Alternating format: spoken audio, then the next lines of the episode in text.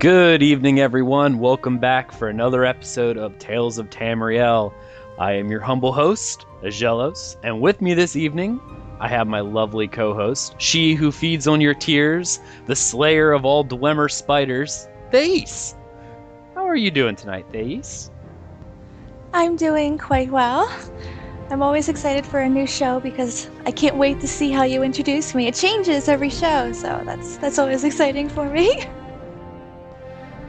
Try to switch it up every week to add a little something, but uh, I was actually sitting there at sad for a couple minutes, uh, trying to figure out exactly what I was going to say to you this time, because I already used the crusher of spider eggs, and I want to do something about your fear of spiders. Unfortunately, the only thing I could think of is the Dwemer spider. So for next week, it's going to be a challenge. I'm going to have to sit down one day and do nothing but write down little taglines for you, and I'll just like cross them off every time I use one of them. I'm actually surprised you keep mentioning spiders because I do have severe arachnophobia. So last week when you said that, I was I was quite shocked that that was my introduction. Well, I could have went, you know, frantic crusher of spider eggs, like ew, ew, ew, ew spiders. Ooh.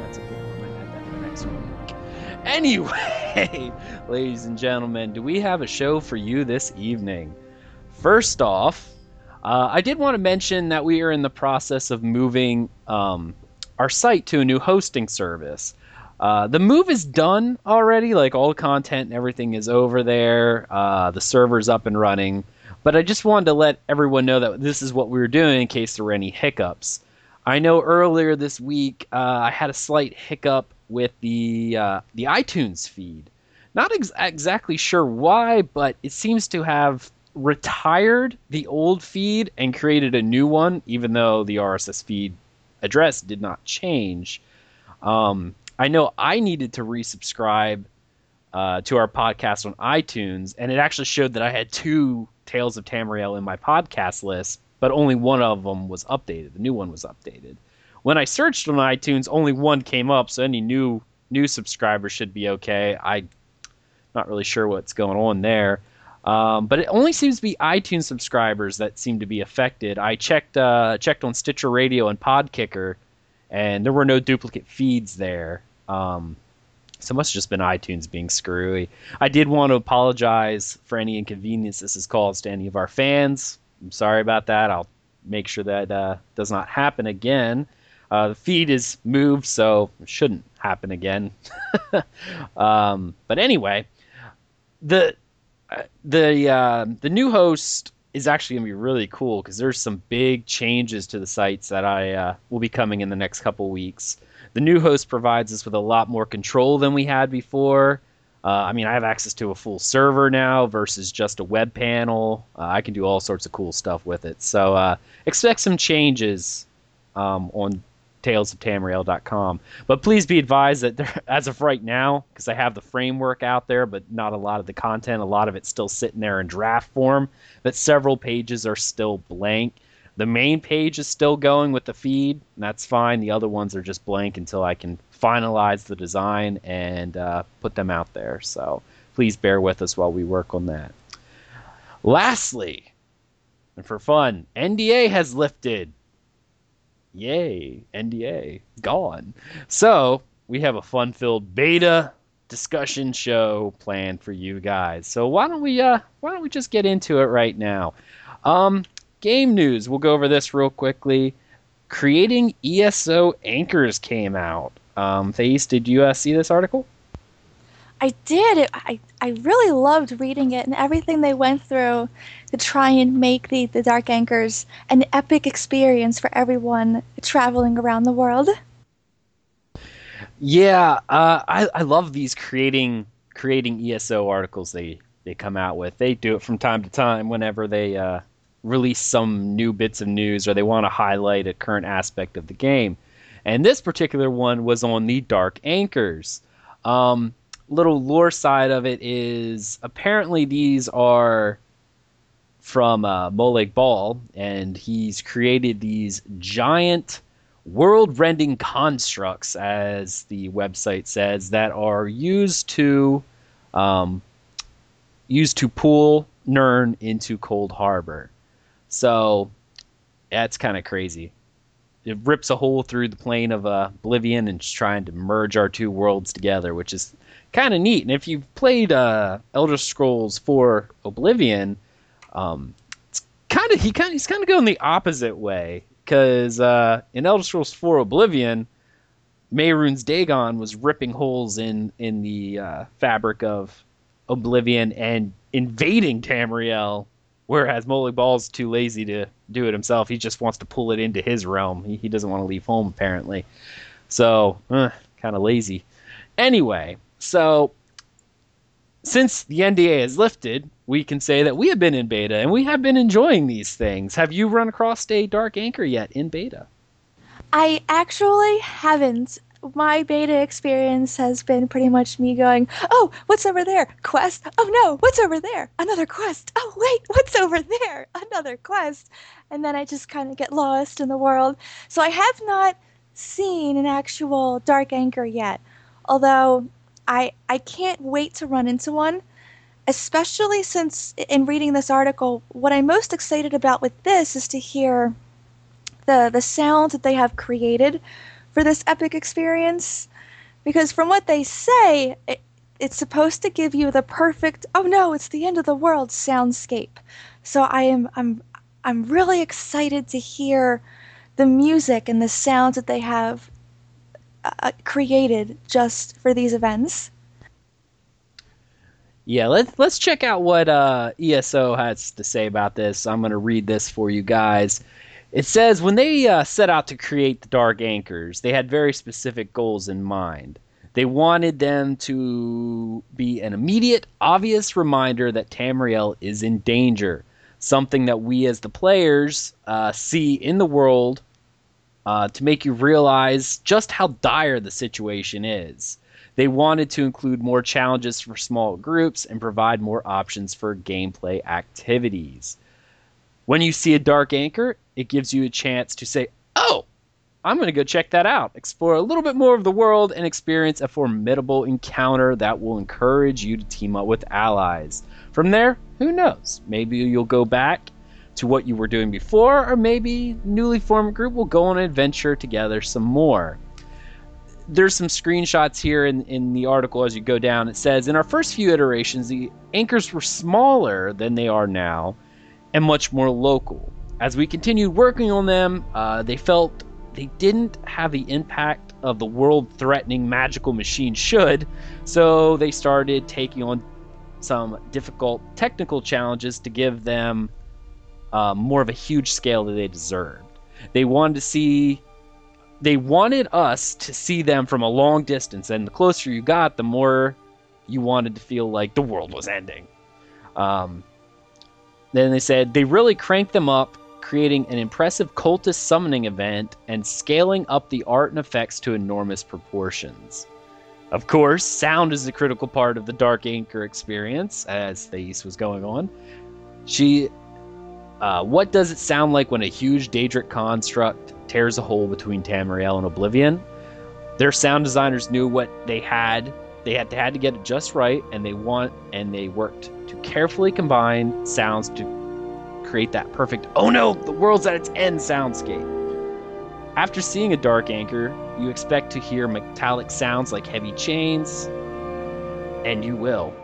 But you might not expect sounds of pitched down tubas and freight trains in the mix. That's kind of an interesting sound, to be honest, trying to think of that.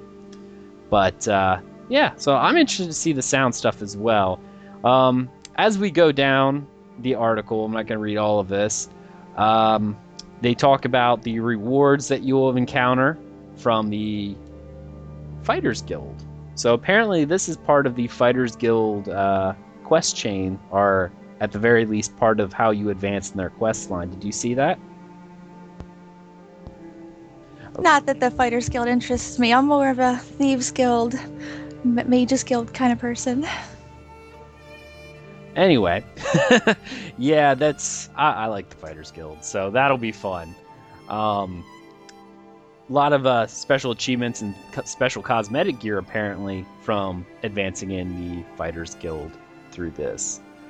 Uh, so yeah, I've actually run across the Dark Anchors, and Thais, you've seen me run across these when we were doing the beta events. Don't you remember me uh, her- or, um, heroically walking up to one of the monsters, attacking it, and then going, oh dear, and running away? Yeah, you have the tendency to, when you see something, try and kill it yourself. Which, when you were reading the part where it says, you know, find allies to help you, I'm thinking to myself, or you could be like Egg and just try and kill it all alone and then die ruthlessly multiple times in a row. Well, I'm apparently kind of a uh, masochist in this regard. Masochist is the right word, right? Yes. All right, I wasn't sure. I'm like, oh, what? Yeah, I like inflicting pain on myself. Hence why I've been playing on legendary, apparently. Um, but yeah, I know in one part of of these dark dark anchors, they actually work in phases, where the first few phases are a little easier, and as you're going through them, different waves come out and they get harder and harder as you go along. Apparently, the dark anchor that I stumbled upon during beta had already had a few phases of it done. And when we came into it, I was already up to the boss encounter part, I guess, because I guess the people who advanced the quest line or the the the dark anchor that far had given up and left, and I just happened to stumble upon the uh, Daedroth that was coming out, and I could not take it by myself. All right. Well, uh, do you have anything else on the dark anchors they use? I really want to try one out, but I definitely want to try it out with allies because I'm not brave like you. I'm the kind of pew pew behind a rock person, so there's no way I could do it on my own. what is that famous line? There's a thin line between bravery and stupidity. I think I tend to try to go in brave, but it ends up being stupid because I end up dying. So it happens. All right. Um, Next part of our game news there has been a swarm of hands on impressions since the uh, NDA release. Um, again, we talked about this a little bit last last episode because we talked about some of the PVE impressions, and um, th- most of them are not very positive. Uh, I I don't even want to I don't even want to do the honor of giving names of some of the reviews because I really don't think they should even get the page views from their rather shallow reviews because it doesn't even sound like they've ever even played the game or really care. They're just trying to get some views. So I'm not even going to go over that. But a lot of them have been pretty negative for the first couple starting levels. Um, what do you think about the beginning starting level of beta? It's hard to judge any game in the first within the first few levels because nothing is truly open to you. So to even give a an opinion on it in in any way is still kind of shallow, even if it's positive, because there's just not much you can do in those beginning levels. But that being said, I thoroughly enjoyed my beginning levels. Because even in those early levels, there's just so much to see and so much to do. As I've said multiple times, I got lost 10, 12 times just walking a few feet because the world is so alive and rich that there, there's people calling out to you, and there's towns, and there's bandits, and there's caves, and there's things to gather. So, I personally enjoyed my first few levels, and I can't wait to reach higher levels to see what else the game has in store for me. Yeah, yeah, I definitely agree. Um, it, it's it's just the first couple ep- first couple levels. Yeah, I'll I'll say it starts slow, but to be honest, I don't think it starts as slow as some MMOs, so I don't see what their complaints are. I don't feel like it started slow at all, especially with how active the the intro or tutorial section was. I mean, it, it places you right in the game, and as soon as you start off, you see all kinds of people running around you and you're in the Coldharbour and you're really questioning what's going on around you. It immediately sucks you in to this world that, that you already feel the impending doom with how dark and dreary the beginning section is. And then as soon as your soul is released back into the world there's immediately all kinds of options. Now in a game i've played WoW for many years, and the beginning levels of WoW are absolutely dreadful. There, it's it's boring. There's not really much of a story. There's nothing going on. There's all kinds of go for quests, go for this, and go get that, and go kill ten of these. It's it's just boring. I in no way felt bored from ESO. Not at all. I'd hazard say WoW's boring up until you got into the Lich King stuff where they really got into questing. So pretty much the first 60 levels were boring to me.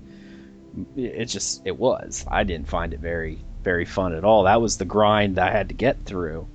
Um, all right, we're gonna skip by this section because uh, I really want to talk more about this, but I don't want to steal from our other section. so, the next part of the news was the press had an NDA drop for PvP uh, this week as well, and quite the 180 that was done from their hands-on uh, PVE reviews for the first 15 levels.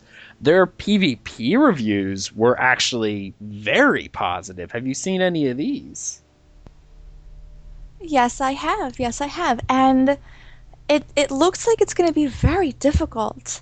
The the PvP videos that I watched, it looked chaotic and there was just people groups of people swarming other groups of people. And with the active combat system in this open world PvP, it's not something that it's just not going to be face roll. You're actually going to have to try and you're going to have to watch all of your surroundings. It's it's going to be something that's that's difficult and in depth. It really is. Yeah, I uh, I saw a lot of the different PvP videos, and most of the people were saying how much fun the PvP was in this game, uh, in Cyrodiil and whatnot. And uh, it actually brought back pretty fond memories of me for Dark Age of Camelot, because that's what it felt like to me. I'm sitting in there watching uh, watching them storm the keep. It was actually one of the videos that was released was from one of the guilds in beta. I can't remember the name of them at the moment, um, but they actually showed like you could hear them on, on their uh, on their voice chat program, probably Venner or TeamSpeak, whatever it was, and they were just going back and forth while they were sieging this keep, and you saw them up there. Uh, they breached the walls. They were on top of the walls with trebuchets and ballistae and, and and oil, yeah, and they were sitting there holding the walls. They were targeting the one the one gate, and you hear them like trying to keep the people down. You see this guy running back and forth along the wall, shooting with his bow, keeping the enemies from coming up on the side of the wall that these guys had taken over. Um, and then you hear the, the, the guy rally and give a call saying, "Come over to me." And this is one part that I really liked uh, they showed in beta is the ability to put markers on the ground. I know Warcraft didn't have that for a long time. Um, but this game, he actually put a giant blue marker, like a big pillar of light, on himself. It was like everyone rallied to the marker. And when they got to the marker, um, the guys up on the wall were still pounding this gate with ballistae and and and uh, trebuchets. And they're like, "Hold on! As soon as that gate goes down, we're gonna rush in. We're gonna rush to the left. We're gonna run up the up up to the ramparts of the actual keep itself." And you see that wall go down. You see all these guys jump over the stairs and run into the building. And they're pulling out their weapons and they're running up these stairs getting up to the um, oh what is it called on a castle? The top part. It's the ramparts but there was like a balcony kind of thing. Uh, and they're all and that they made that their holding ground. And they set up there and you see them pouring hot oil down on the flag trying to uh, trying to keep the enemy at bay because um, I know, unlike Dark Age of Camelot and Guild Wars 2, um, the way they're doing their their castles is instead of killing a keep lord, they they have different flags in the in the keep that you have to have people to stand on, and it, it kind of like uh, fills a bar saying that you're capturing it. The more people on it, I guess, the faster the bar goes up. I don't I don't know that part yet. Um, but that's essentially what you're doing is you have to hold these these capture points, and after you capture all of them, the keep is yours, which is kind of neat. Um, but they were doing that. I agree with that method more than other methods I've seen, especially in Guild Wars 2. Because if you had a big enough group and you zerged that keep captain, that was it. And no one else stood a chance because your group would just ignore anybody in this keep and run straight to that one NPC, and then it was just done. When you're doing it this way, you actually have to organize more to make sure your people know where they're heading to capture each of these flags. And it gives their PvP much more depth to it than it just being one NPC with no HP.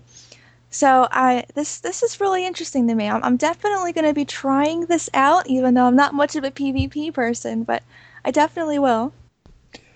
Well, I know you liked PvP in Guild Wars 2, um, and this is very much similar to that because I, I, don't think you played Dark Age of Camelot, um, which is a shame because that was an amazing game. Still is. And actually, I uh, off topic and rabbit trail, but I actually got an email saying that they're doing like 15 day free trials again. I was half tempted to restart my account, but uh, yeah, that's an old school game right there. Awesome. Um, yeah, I'm not actually seeing the capture the flag kind of thing in a keep siege type game. They normally always have a keep lord that you have to kill, but uh, the flags do seem interesting. I'm I'm curious if they're going to, and this is speculation by the way, if different keeps are going to have different amount of capture points, or if they do maybe on different levels, or I wonder how how ZeniMax is going to break it up that this keep is this this structure. So when you go in here, you have to move people to first and second floor. I wonder if they're actually going to do that, or if they're just going to keep a standard template that you know anytime you're taking a keep, flag A, flag B, and flag C are in these locations. Do you think they're going to change that up? That is a really good point. I would say they should change it up because then it's just not a cookie cutter kind of Zerg. You know where everything is. If they change it up, it really keeps you guessing. That would that would make it much better if they were to do it that way instead of them being in the same locations. Yeah, and it definitely adds a little bit to the strategy and a little bit to the you know defensive nature of some keeps because some keeps will be easier to defend than others um, because of their their capture locations and you know whether or not people will complain about this or not i tend to prefer that um, that certain keeps are more difficult to hold than others. I mean, and of course they're going to be scoring for seasons in this game, so to uh, determine who's the the winning side, I don't see why these um, these harder to hold keeps they should offer less points for holding them because they're harder to take. But if you capture them, you should get more points for capturing these hard keeps than the ones that are really really simple. Uh, I think that'd be a nice scoring mechanic in ways that people could keep up in the uh, alliance war by if you're really far behind going well i could capture that one keep up there in, in cyrodiil but it's really easy. It's one capture point you know it's it's a zerg fest. I just keep capturing that but it's only worth one point. But if i capture this one over here that's really difficult that's worth five and that will get me a little farther ahead. I think that would be kind of a neat uh, a neat thing to see. Um, all right. So now we're going to move on to our next section. This is uh, the last part of news, which we discussed earlier, was the public NDA lifted a couple days ago. Like, so we are now able to talk about our experiences in beta. And I know we were uh, chomping at the bit there last week because uh, we went over all the hands-on impressions and we're just sitting there like rubbing our heads like really guys this isn't what we were experiencing but we couldn't say anything at the time but now we get the opportunity to say something um, with that being said we're going to do something a little bit different tonight and that is going to be we are going to combine our story time and our discussion into one topic because i think both of us really just want to talk about our beta experiences and I mean, we can really kind of make it like we do for our normal story times, but uh, this is what we'll just combine it all into one. Why separate two things when in reality, anything we would have mentioned in beta discussion probably would have been what we wanted to talk about for story time anyway and what we experienced. So this is just going to be one giant mesh of story at this point. Um, the one thing I will say right off the bat is we. We'll, we will talk about quest and we'll, we'll talk about stuff we experienced but we're going to avoid going into the story of. We'll be we will be uh, vague you know, if we're like, oh yeah, we had to save a ship captain from, you know, elves, but we're not going to go into the exact story going, yeah, they were trying to do this and they were trying to summon a storm god or whatever the case may be. That quest, that as far as I know, doesn't exist in the game, but we're going to keep away from the exact specifics of storyline quests so we don't ruin it for anybody. But we will be vague on that when we go through it. So, um, what we're going to do is we're going to take turns right off the bat, and then we're going to get into a little bit of discussion between uh, Thais. Let's let's do this for you. I want you to go through, and I want you to tell us what you were experiencing and what you were thinking the first time you got into beta. All right, the first time I logged into beta. So that's really difficult because for the first time I logged into the beta, I think I spent an hour and a half just messing with the character creation because there's a lot of options.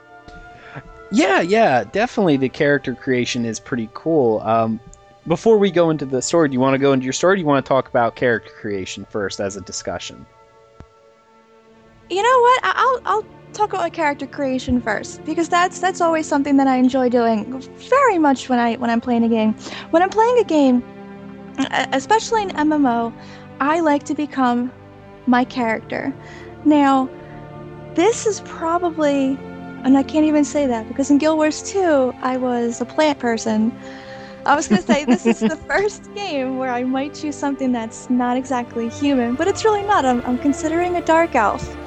And I was actually able to make my dark elf resemble me in, in some ways with the hairstyle and the facial features. And I was able to give her a really big, massive booty, which I enjoyed a lot. I, I, I like them bubble butts for some reason. And likewise, I was able to give myself a massive booty, and we all know a jealous with a big booty is a nice thing. So I, I, I spent a long time looking that over. And from the character creation, the models look really nice. You can change like the shape of their hands and their feet. You can really do a lot with your character in terms of what you want it to look like. So then uh right now I'm gonna go into the game and then I delved into the game. I I, I I was done with my character. I picked a dark elf, a spellcaster, I think, I think it was just a mage. And I went into the game and I immediately thought, wow, these details are really nice. But of course, I was in the very first beta where there were still lots of bugs. So my first time in was, oh man, I'm stuck, nothing's working. So then I got back in again and my thoughts were the same like, wow, this is really detailed and it looks so nice and it looks so scary because it's dark and menacing and it's exactly how I would expect Elder Scrolls to be in terms of the lighting mostly because it was just it was it was dark and menacing. And venturing forward through the tutorial section the entire time I was playing I kept rotating my my camera just to look around at all the creepy things because you are in fact in Coldharbour. And and I was creeped out and oh boy it was bad. So then um the biggest issue that I think I had not not that it was really an issue because it still looked nice but the biggest issue I think I had was how the character models looked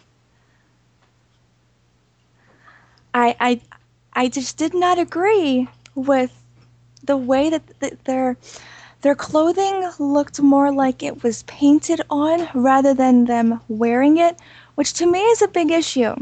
Now, I play a lot in first person view because, like I said, I like to become my character.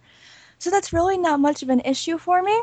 But when I need to be out in third person, I want my character to look like she belongs in the world. And with this rich, beautiful world that exists in Elder Scrolls games, the character models just don't really seem to fit. That was my, my initial reaction. So I'm in Coldharbour and there's just these these gross monsters that are just attacking. I think they were Atronachs, I think. And Either that or soul shriven. Oh, that's right. That's right. There were. Yeah, the Soul Shriven. The Atronachs I like because they're really cool looking. I do like Atronachs. And as I'm walking around in Coldharbour, because in some places it was kind of kind of watery, and all I can picture in my head is, wow, this must really smell bad in here. So while I'm walking around, I'm actually getting this feeling that I can't I can't smell anything, but uh, my character must be thinking it can't smell very good in Coldharbour. actually, and the funny part is during part of that one quest, you actually walk into the what they call the Undercroft, and that was one of the first lines uh, uh, Lyris Titanborn says, going, "Man, they didn't talk about the smell." so yeah, your your character's thoughts were probably very true on that. Wow, look at that! I'm, I'm pretty intuitive. I I refuse to read any quests because I did not want to spoil it for myself for when I actually launch into the full game. So I read as little as possible. I honestly couldn't even tell you what the storyline is, except for you're in Coldharbour and you're just, you know, an empty shell. Other than that, I don't know. So then I'm in Coldharbour, and again, I, I it's it's you know kind of stinky. I'm, I'm holding my nose, walking around on my toes because you know I'm getting my feet wet, and I don't like that. And then you you get to the part where you're finally able to leave, and it was really quite awkward for me in real life because my my heart is pumping because I'm just so thrilled to get out and see the real world. And the, the, the doorway is there and you're you're just about ready to leave and I'm just I'm so ready to see the world and that's that's where I'm, I'm going to leave off for now in in my adventures and in Elder Scrolls Online. well, I'll go over my part because what I was thinking about doing for this is we will go back and forth and we'll talk about our different beta experiences. But I figured Coldharbour would be a good stopping point. Then I could go over and talk about my experiences of character creation and, and Coldharbour, and then we'll touch on the uh, the the three starting zones because we did all of those. Um, and then I know we spent a lot of time in the Ebonheart Pact, so I really want to explain some things on there. So we're gonna we're gonna do like a zone per zone kind of your impression than my impression. That's why I tossed you that little note that says "Stop it, Coldharbour." it was actually really hard to to finish talking because he's over here scribbling on my desk as I'm trying to talk. So I'm trying to talk out loud and read at the same time. It was it was quite. Yeah, uh, I apologize, guys. This is we. I have a rough outline for what we wanted to talk about here, but we were so excited, especially when the news dropped. Like I'd already all the show notes written when the public NDA dropped, and I pretty much, if I had them in a physical piece of paper, I would have rolled them all up and threw them out the door at this point because I'm like, oh, nope, I know what we're talking about. But uh, all right, so we're gonna go with this method now. So this is very much a we're kind of adapting as we go along about how we're doing this. All right, so I'll talk about my character creation, and I I agree with Thais. My biggest complaint really is the character models as well, and not so much the character models as in the way they decided to put the armor on. Now, don't get me wrong, it looks really good graphic wise. Like the light, if you're wearing metal armor, which Thais wouldn't really know because she never touches metal armor. oh, gross. It just makes me feel icky and cold. Yes. Well, the metal armor is really neat because you'll see it, it, like sun will glare off of it and the light it, it's really cool like flame will flicker off the metal parts it, it's graphic wise it's really neat but I know what they did was they were saying they designed their characters in a way that um, a whole lot could be on screen at once. That's what they wanted. And they've rated their game up to 200 people on screen at once for their lowest setting, I believe that's why I couldn't really be too harsh. Because I understand that, and I think it was a good decision to make sure that there's enough people in the world for the people to feel, for the world to feel alive. It was a smart decision. That, but that doesn't mean that in my head I'm not going, oh crap, I wish it looked better, because I, because I do. But it was, it was a good decision on their part. It really was, because here's um, one thing I'll put in contrast here is like the armor, for instance, part of it doesn't look like. Sometimes it feels like it looks like it, like you said, painted on, versus um, really kind of showing each individual plate, each individual. But another game that did this, Guild Wars 2, you could see each and every plate, you could see each and every little joint and facet. It looked really good. But they had an issue, and this was a big issue for them. A lot of people were complaining about it, the dreaded culling, as they called it, where your game client could not render as many models as were coming on the screen. So if you already were in a party of 50 people, you would run into what they they were actually calling them a, a Zerg bomb, where what they would do is they would make everyone sit on top of a portal, and they would have one person run out into the group of enemies and open a portal, and your entire team would go through the portal and land right in the center of all the enemy players, and then do any kind of AOE you had and you would actually be killing people before they could see you because their game client wouldn't register that you were there.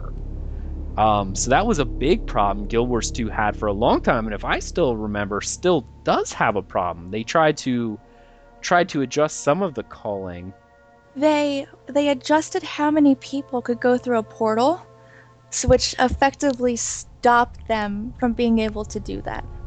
Oh, from the portal bombing. Yeah, I know they did that, but I, I was talking about the culling um, in general. I think that's still like one of the things they had they had to do was they had to show nameplates. Like they made nameplates show up that you see nameplates first. They actually did something that was pretty similar to what Elder Scrolls is. Is they they loaded a basic generic model.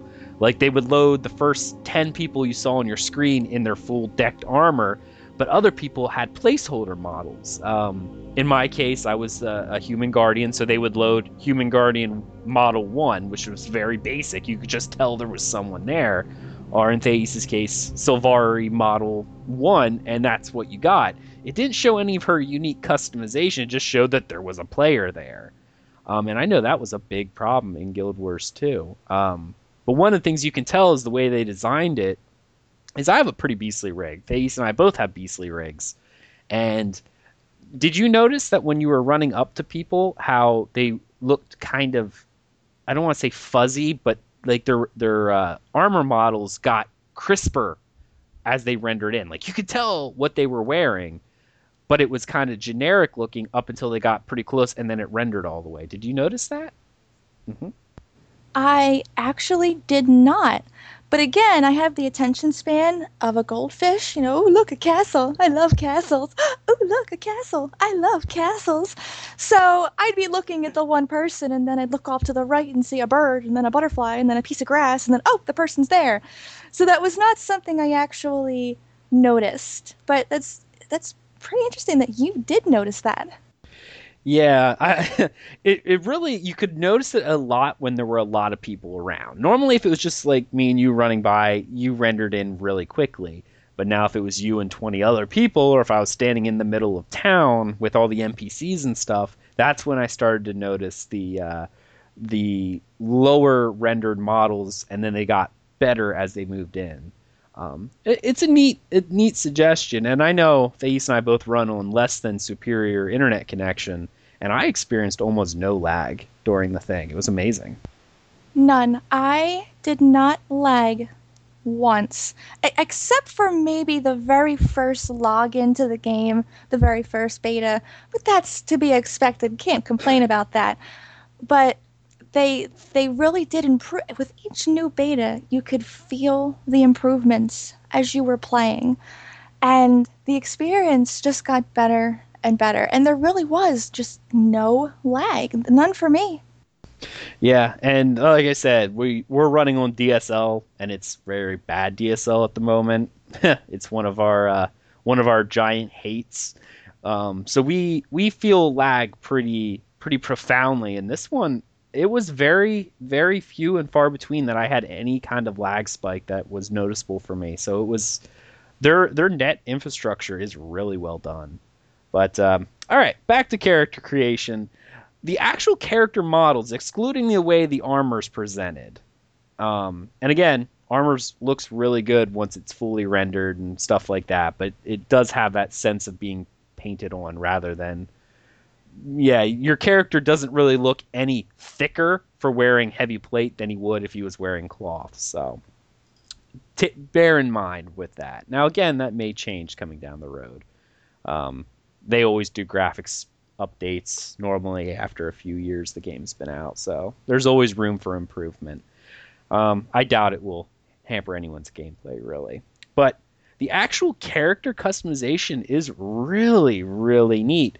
Um, they have face sliders, which are similar to if anyone's played Rift. Rift has been one of my favorite games for character customization because when you log in and you look at the face, you have a um, a triangle. It's a face triangle. And if you guys are unfamiliar with how this concept works, the the three points of the triangle represent um, a very extreme facet of a character face.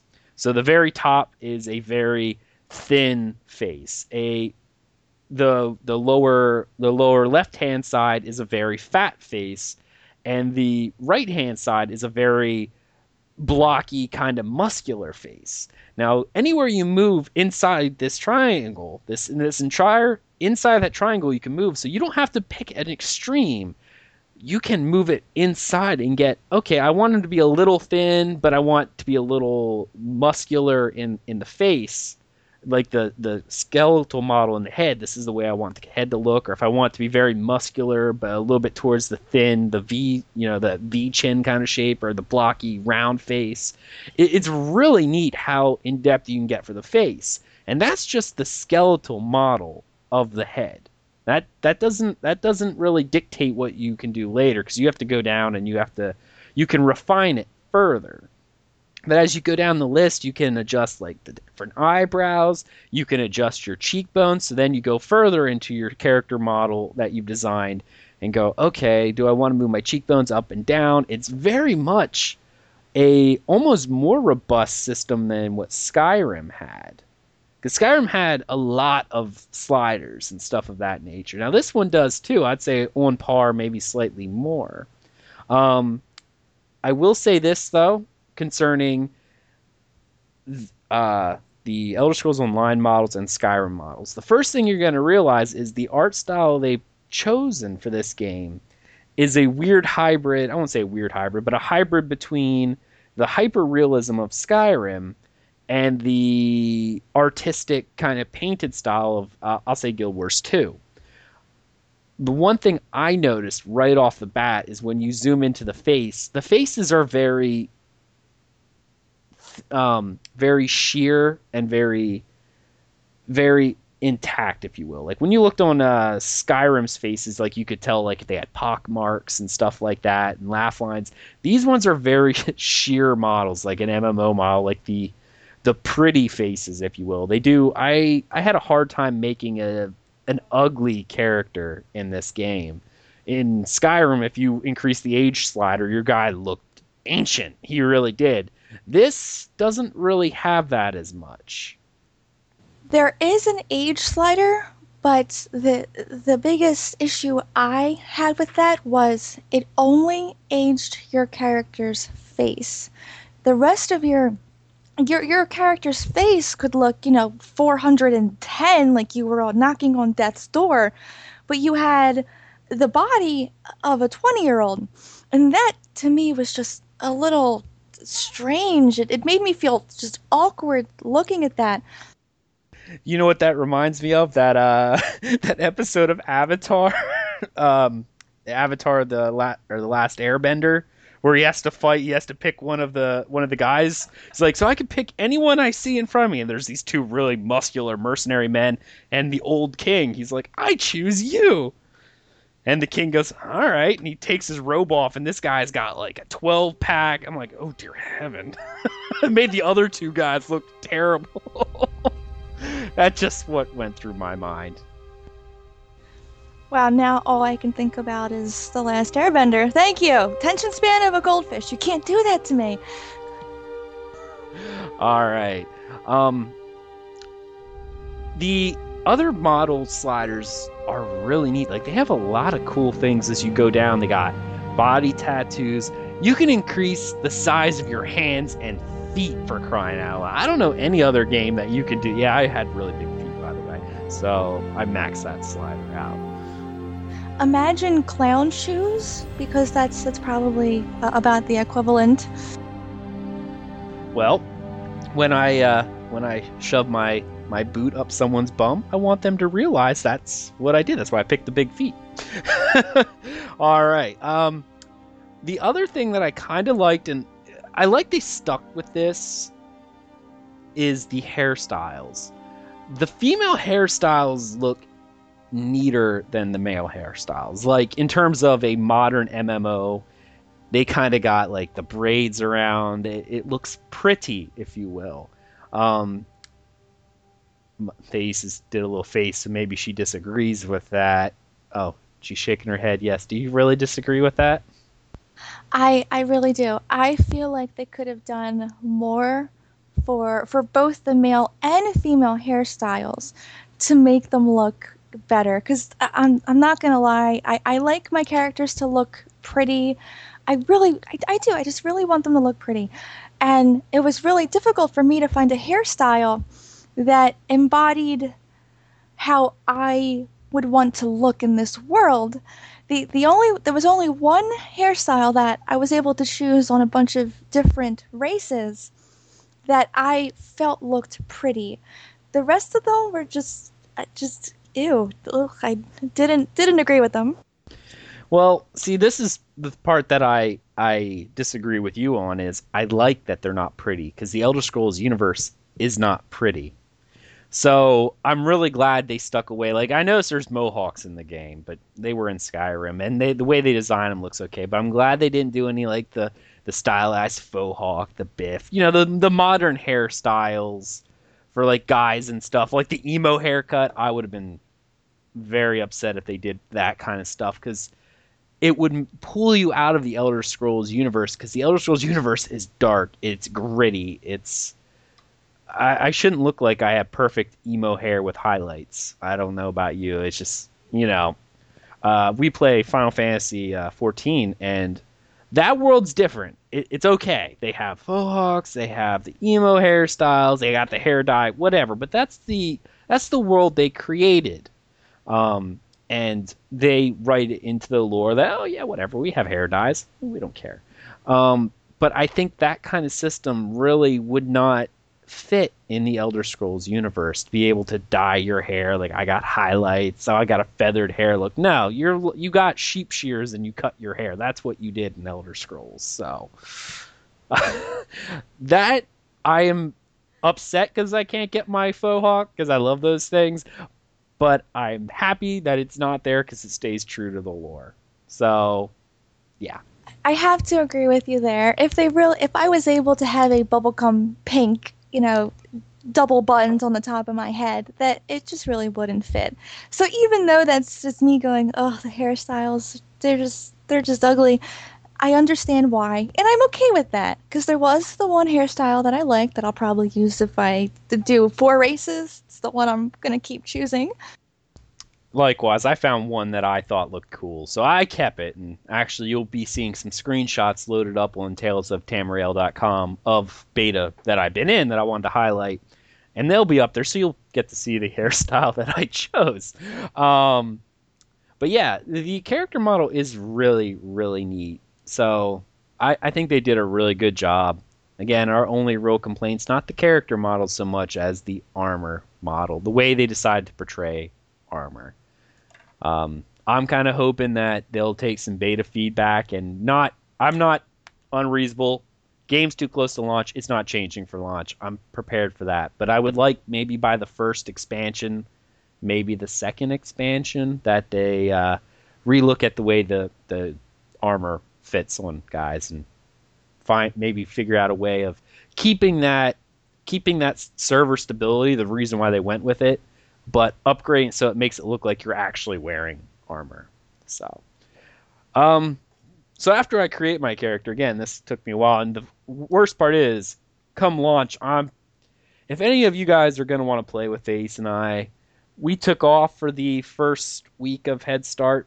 Don't expect to see us in the main game world for probably the first three days, just FYI. Um, I spend a lot of time making my character. I will sit there and stare and adjust the cheekbone slider for an hour if I have to. It took me about 45 minutes to create my character for beta, and I really just I spent no time. I felt like it was nothing at all because I just wanted to get in there and try. Um, and each time a new beta comes out, we've been in five or six betas or so. It, has been we've been in it since uh, about middle of last year, I think, August or September, I can't remember. Um, and each time I go through just to see if they changed anything up, and they pretty much kept the character creation roughly the same, maybe a few minor tweaks. But uh, yeah, so 45 minutes was short for me, and I get into the world, and of course, Coldharbour, the the prison scene that you're all everyone's used to from an Elder Scrolls game, it seems. Um, and it's really neat because you're in there like you can get in the first person you pull your fist up and you look around your cell and the voice acting and the environment in in coldharbour is amazing. When the voice of the prophet comes up like as you walk near your cell you hear him and it's voiced by uh, the guy who did dumbledore. We talked about this like two episodes ago. Um, it was really neat you hear him. He's got that commanding voice, and uh, it's just the atmosphere of the place. It is creepy. You walk through Coldharbour, and there are like it. It, it is a literal hell when you go in there. You see people chain like you see skeletons chained to the ceiling over uh, steam vents. They were being tortured like people were chained above these hot burning steam vents and were literally essentially boiled alive without being in water. You go through, you see piles of skeletons and and and uh, skulls, and oh, it is it is dark. You hear screams in the background. You hear the clash of fighting because you know you're escaping. It's it is a dark, dark world when you're inside that that cell.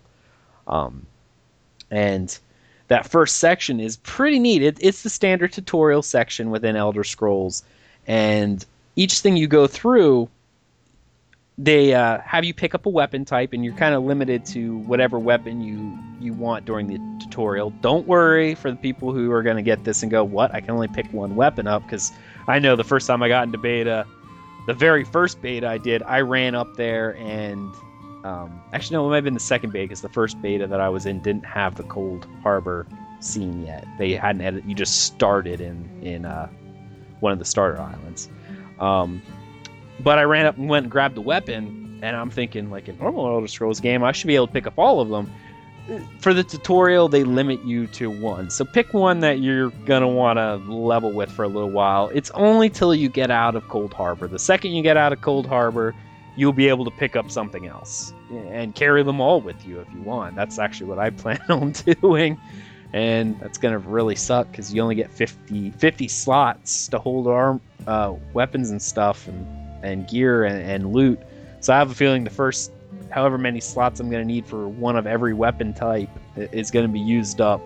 So I'm not gonna. I'm gonna have to run back to town every like three seconds to uh, unload because I can only ever carry one piece of loot, and then I'm full. Um, but I think I picked up a two handed hammer. And the first beta that I was in, my major complaint was that the combat did not, it felt too floaty. It felt too, you know, in Skyrim, when you swung a two handed weapon, your guy was committed. And some people don't actually like that. I've heard complaints about the combat in Elder Scrolls Online because they don't like that that wind up. They want that fantastical you know, being able to swing a hammer around in a circle above your head and bring it down in, in two seconds. I actually like the combat of Elder Scrolls Online because they stick to that realism. A person cannot flip an eight pound hammer over their head in a in a whirling motion like that and do it more than maybe one or two times before they're tired. Or do it in a brief second. There it's not it's not gonna happen. So I'm glad they went with that. But that was my very first complaint in the first beta, and, and as it went on, the combat just got better and better and better, and it felt more like I felt committed. I swung like the net one of the next betas I was in. I was prepared for that floaty light combat, and I went and did a heavy attack, and my character lunged forward, and I couldn't stop him. I was like, whoa, whoa, whoa, whoa, and there he went. And then I got a big smile on my face because I'm like, oh, awesome. um, so combat I really enjoy. If you like that fantastic, fantastical combat where you know you have the hot bars, you your your guy swings his sword around, it tosses up in the air and brings it down, catches it, and then thrusts it in. That anime style sword fighting, you're not going to find it in Elder Scrolls Online. And if that's a game breaker for you, then I think uh, you're not going to like this game. But if that's a game breaker for you, that's kind of sad. Um, one thing about Coldharbour, and I will say this is a public service announcement that is subject to change.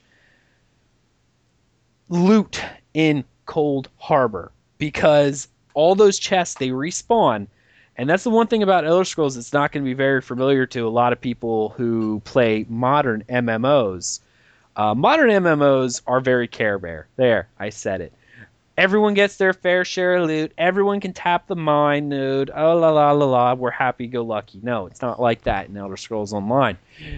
Everything is not instanced to your character. Everything is. If someone gets there in front of you, well, you're SOL. To be honest, and you have to wait for that node to respawn, that chest to refill, that monster to respawn. Yes, the monster fighting, they want people to feel cooperative, so you will get your fair share of loot there. But if you're going after maybe a rare monster that spawned and someone else killed it, then you have to wait for a respawn. There's no no chest or something that you can just go up and loot because he died. No. But uh, for those of you who actually want to spend some time in there, you can really stock up. And, they, and each beta they've added more stuff. And i in the most recent beta the one that um, that they opened up for the nda to lift they've increased the amount of items that are in there. If you want to get a jump start on crafting if you want to get a jump start on collecting lock picks spend an hour or so inside coldharbour inside that first zone or inside the undercroft it's going to be boring. Um, I don't think it's boring, but after an hour of running around in a circle looting chests, uh, anyone can say that's boring. But you'll come out of there with a load of crafting materials. You'll come out of there with a load of um, picks, which one of the big complaints I heard from one of the uh, less subpar reviews was, "I'm out of lockpicks. Where do I get them?" They're kind of hard to find out in the world from what I noticed. So do yourself a favor, guys. Stock up. Get yourself lockpicks. It's not going to hurt. And uh, for those of us who like to make a little bit of money in the economy, since at least as far as I know, at the very beginning of the game, you'll be able to make some money pretty quickly by selling lockpicks if you farm a little bit to the the people who rushed through that starting area and ran out of lockpicks.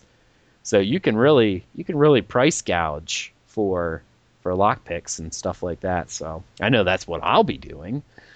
Um, so you'll probably see me spamming and shout at some point after I do come out of out of uh, Coldharbour, going selling lockpicks. You know, twenty gold per lockpick, or however much I decide I want to spend at that point in time, and make some money, at least to start off. So, um, that is my coldharbour experience. Uh, we're going to move on to the next part is the starter islands and i'll go first.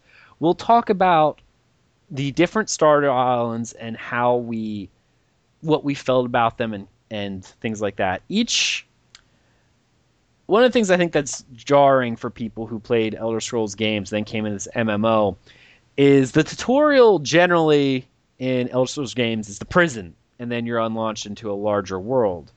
From what I've noticed in the Elder Scrolls Online, they take a little bit longer to get you into the world. Essentially, it's probably about the first uh, eight to ten levels until you get out into a truly big and open world. Because each zone has a starting island that you get onto. Okay, for the Ebonheart Pact, it's uh, Bleak Bleak Fall or uh, Bleak Rock Isle. I think that's what it's called. Stros M'Kai for Daggerfall and um, oh crud, I can't remember the Aldmeri Dominion one. It's something Roost, but who cares? They're a bunch of dirty elves anyway. Um, these islands are generally small, and I take them as a get used to how we do things. Now, they're still bigger than what most people would think. Like, I think I described this to someone else I was talking to, and they're about as big as an entire hold in Skyrim. So, like, the entire hold of of Falkreath, our Whiterun, our our Winterhold, our the Rift, our Eastmarch. That section, it in terms of walking from one side to the other, you could probably do that in Skyrim. Like if you pick the Rift, for instance, that's about as big as the starting islands are. The Rift. So I mean, there's a lot to do in these starting islands. But I think they kind of they kind of get you into their their get you into the main story because this is where the main story kind of takes off for you. You learn about the Alliance War, you learn about what happened to you, and generally each one of these quests involve you helping out the lo- the locals in this area. And in true Elder Scrolls fashion, in each zone there are a set number of quests in the zone. Okay, uh, and there's an achievement for you achievement hunters out there for doing all of it. But they give you an option in the Elder Scrolls Online, which is really neat. When you go through, you have to finish one part of part of a quest, and then you get up to the main guy who who's the main starter of this of the island quest, and they go, "Okay, um, this is what I need you to do. I need you to find these people and tell us when you're ready to go." Okay. So you can pick and choose how many quests you want to do. Do you want to go find everybody and get the achievement? Great. You don't have to though. You can literally go, "No, you know what? I'm ready to go." And it starts the next part of that storyline sequence and what happens to you on those islands. So, I mean, that's kind of a very neat um, very neat idea. Other games have quests like uh, Warcraft, Rift, and stuff like that. The starting islands have a lot of quests, but mostly, very few of them have quests that are meaningful to the main story or that bring people in and that they help you out later. Um, Elder Scrolls does this. When you help those people, they show up later in your storyline. You don't help them, they will not. They will not be there. So that's kind of really neat to experience in the Elder Scrolls. Um, but I know other games will have minor sub quests that, yeah, you don't have to do, and you just, but they they really don't have a lot to tell the storyline. Each one of these other quests, though, have a real deep feeling for the world, and they really get you into the characters. But um, each one of these zones is kind of neat.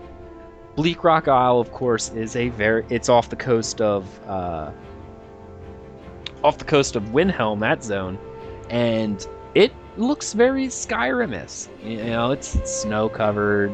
It, it's kind of neat. It kind of reminds you of somewhere in Skyrim.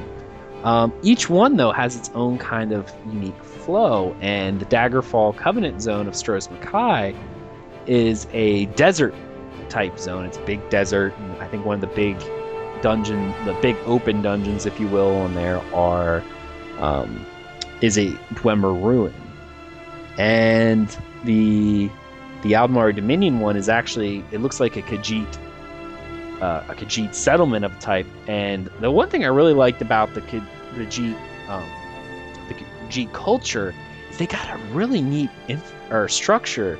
Face, what do you think about the the structure of the Khajiit? You know, I I honestly don't know if I played their zone as much as I played the rest. Because that's the one with the dirty elves, right? Yes, it is dirty elves. then that I, I did not focus as much in that one because the races didn't interest me. I don't I don't enjoy those races. It's the, the dirty elves and the drug addict Khajiits. I did I just I didn't like it. So that's not one that I really remember very well because I just did not have fond memories of it. Right. Well, I liked it because they got a very unique architecture.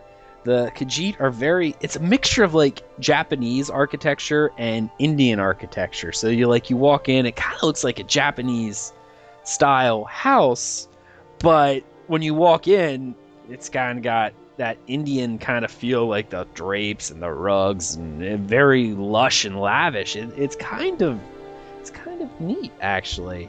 Um, but we we play each one of the zones for a little bit. Um, and these zones are meant for up to level five, I think, but you can get off of them earlier. Um, and I believe each zone after this has a smaller zone to go into. I can't confirm with um, with the Daggerfall Covenant are the Dirty Elves, but after that, there's one more zone which is slightly larger than the starting island, um, and really kind of it shows you some of the harder type combat. I think there's dark anchors on there. And after that, which you should be around level 10 or so, that's when you start getting into the Elder Scrolls open feel. The very open. The next zone that I'll talk about after Thais goes was a huge zone. Um, but yes, yeah, so that was my experience for the first starter islands and the the subs, you know, the uh, the next part, which technically I would push the two starter island and the and the next zone, which is slightly bigger, as one really about the size of one normal zone, and uh, I kind of clumped them together. Ace, why don't you tell us a little bit about the starting zones, uh, the islands, the starting islands, and, and the zone afterwards, if you remember that, and uh, you hit each zone and just tell us what you feel, what you thought, and how their structure was. All right, I now I'm I'm really bad with names. What was the zone with the pirate ship? There was no snow. Stros M'Kai? Alright, that was the one that I, out of all the other zones, the one that really stuck out to me. Because I just, I have an affinity for pirates. They're kind of sneaky and dirty, and I don't know why. I just, you know, really enjoy that. And the zone was very beachy. There was just lots, lots of water and lots of sand and tons of, you know, mud crabs, which probably terrified poor Agelos. And it's just, I really enjoyed that zone. And doing the quests for the pirates made you explore a large portion of this zone just to complete a, a, a simple quest for them, they had you go into this one cave and I'm not particularly fond of caves because normally there are spiders lurking deep within caves and it just drives me insane.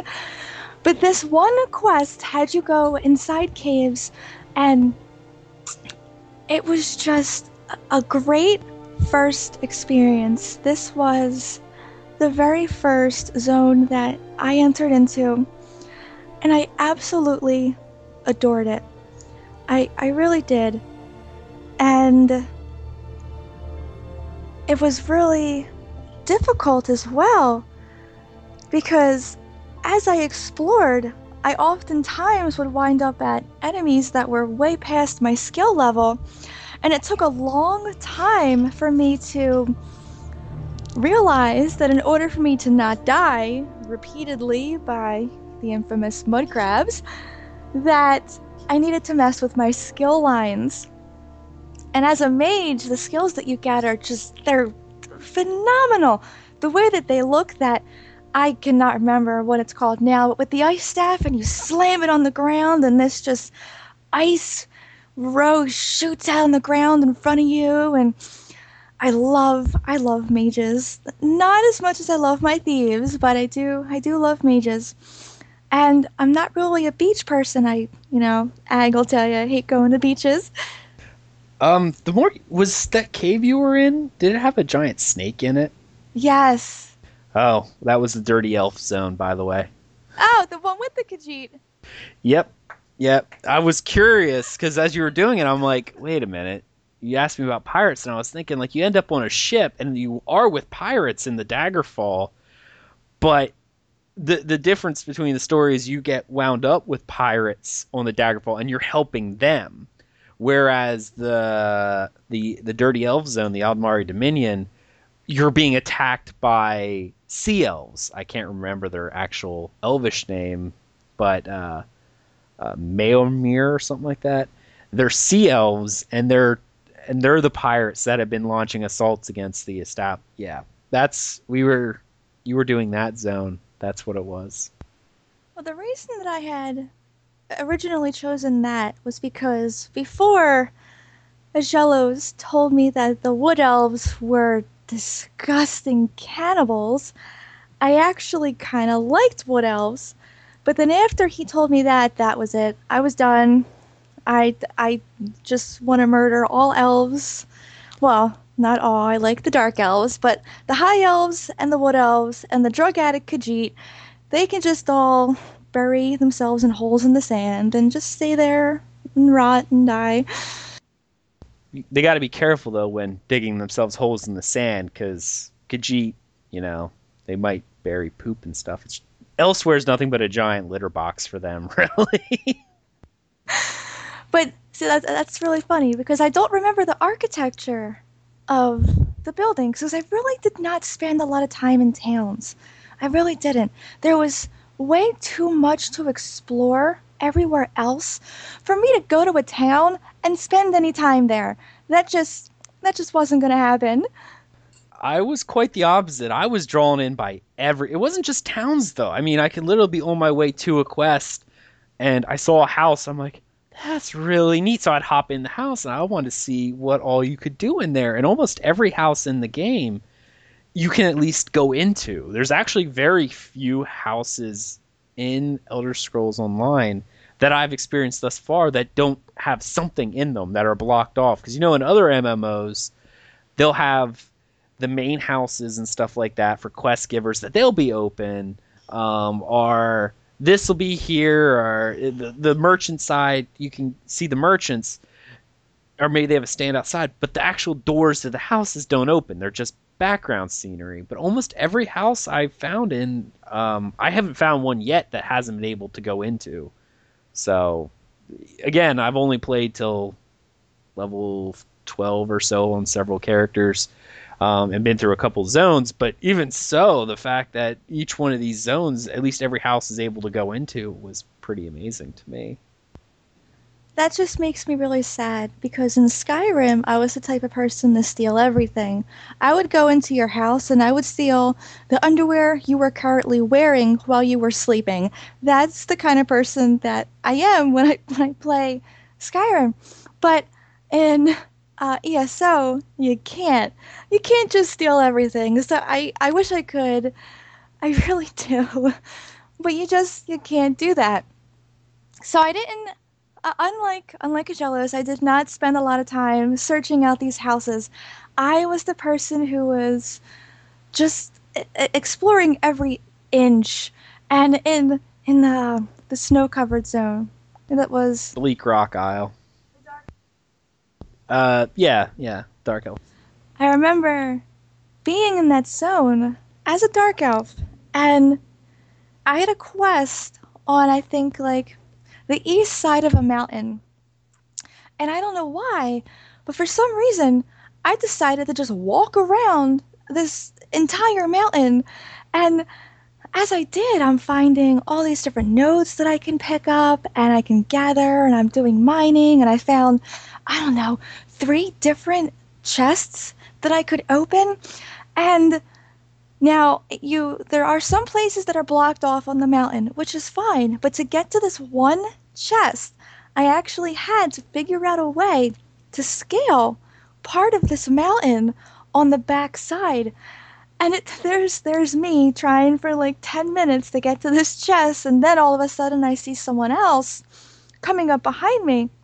Now as Agelos said, you have to fight for some of these these items in the game. So when I see him, I'm thinking, "Oh, oh, I don't think so, buddy. I've been here for eight minutes now trying to get this chest. You are not getting this before me." So I'm jumping, I'm turning my camera, and I'm trying to run around. And as I'm doing this, I'm tapping the buttons to make sure I'm the first one that clicks on this chest. And I got it. I am so happy I was the one who got it. And then there's the task of using your lockpicks to open it. That is that that is quite a a learning experience trying to figure out how to really work these lockpicks. this is one of the things I wanted to talk about was actually these uh, symbols, and um, there are the the different mechanics in the game, and the lock picking is one that is really neat. Like I like the way they did this. Uh, for anyone who hasn't seen the lock picking so far, when you when you go in, it brings up a, a the lock picking screen, and you see a cross section of the lock, and you have to push down the tumblers in order to get it to push them in the right position and lock them. Here's the trick. For those of you guys who don't play with your sound on, you guys are going to have a hard time because there is an audio and a visual cue. The visual cues, you start seeing the tumbler go back and forth and wiggle.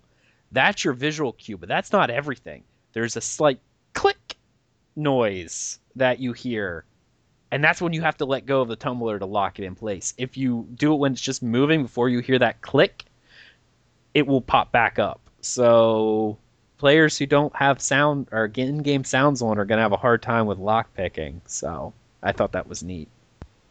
I, I think it's neat too. I think that that first chest I went after that I was able to snag before this other, you know, uh, person came up behind me. Um, Oh, now I see. There goes my goldfish brain. What was I saying? Oh, I think it was an immediate, uh, not immediate, an intermediate difficulty lock, and that had been that's the highest lockpick uh, difficulty level that I had found thus far. So for me, it was pretty difficult, and just like Jellos, I spent about, in my bait, I spent about an hour in Coldharbour collecting as many lockpicks as I could. So as I'm sitting there, I think I broke three or four lockpicks before I realized how to actually do the lockpicking. And then from that point on, as I continued around the mountain, I found two more chests that were also intermediate that I was able to open no, no problem whatsoever, but it's just for no reason at all. I wandered around the zone and I wandered around this mountain, and the mountain was gorgeous, by the way. Just the, the, the snow and the random critters that are just alive. I think I accidentally shot a bunny.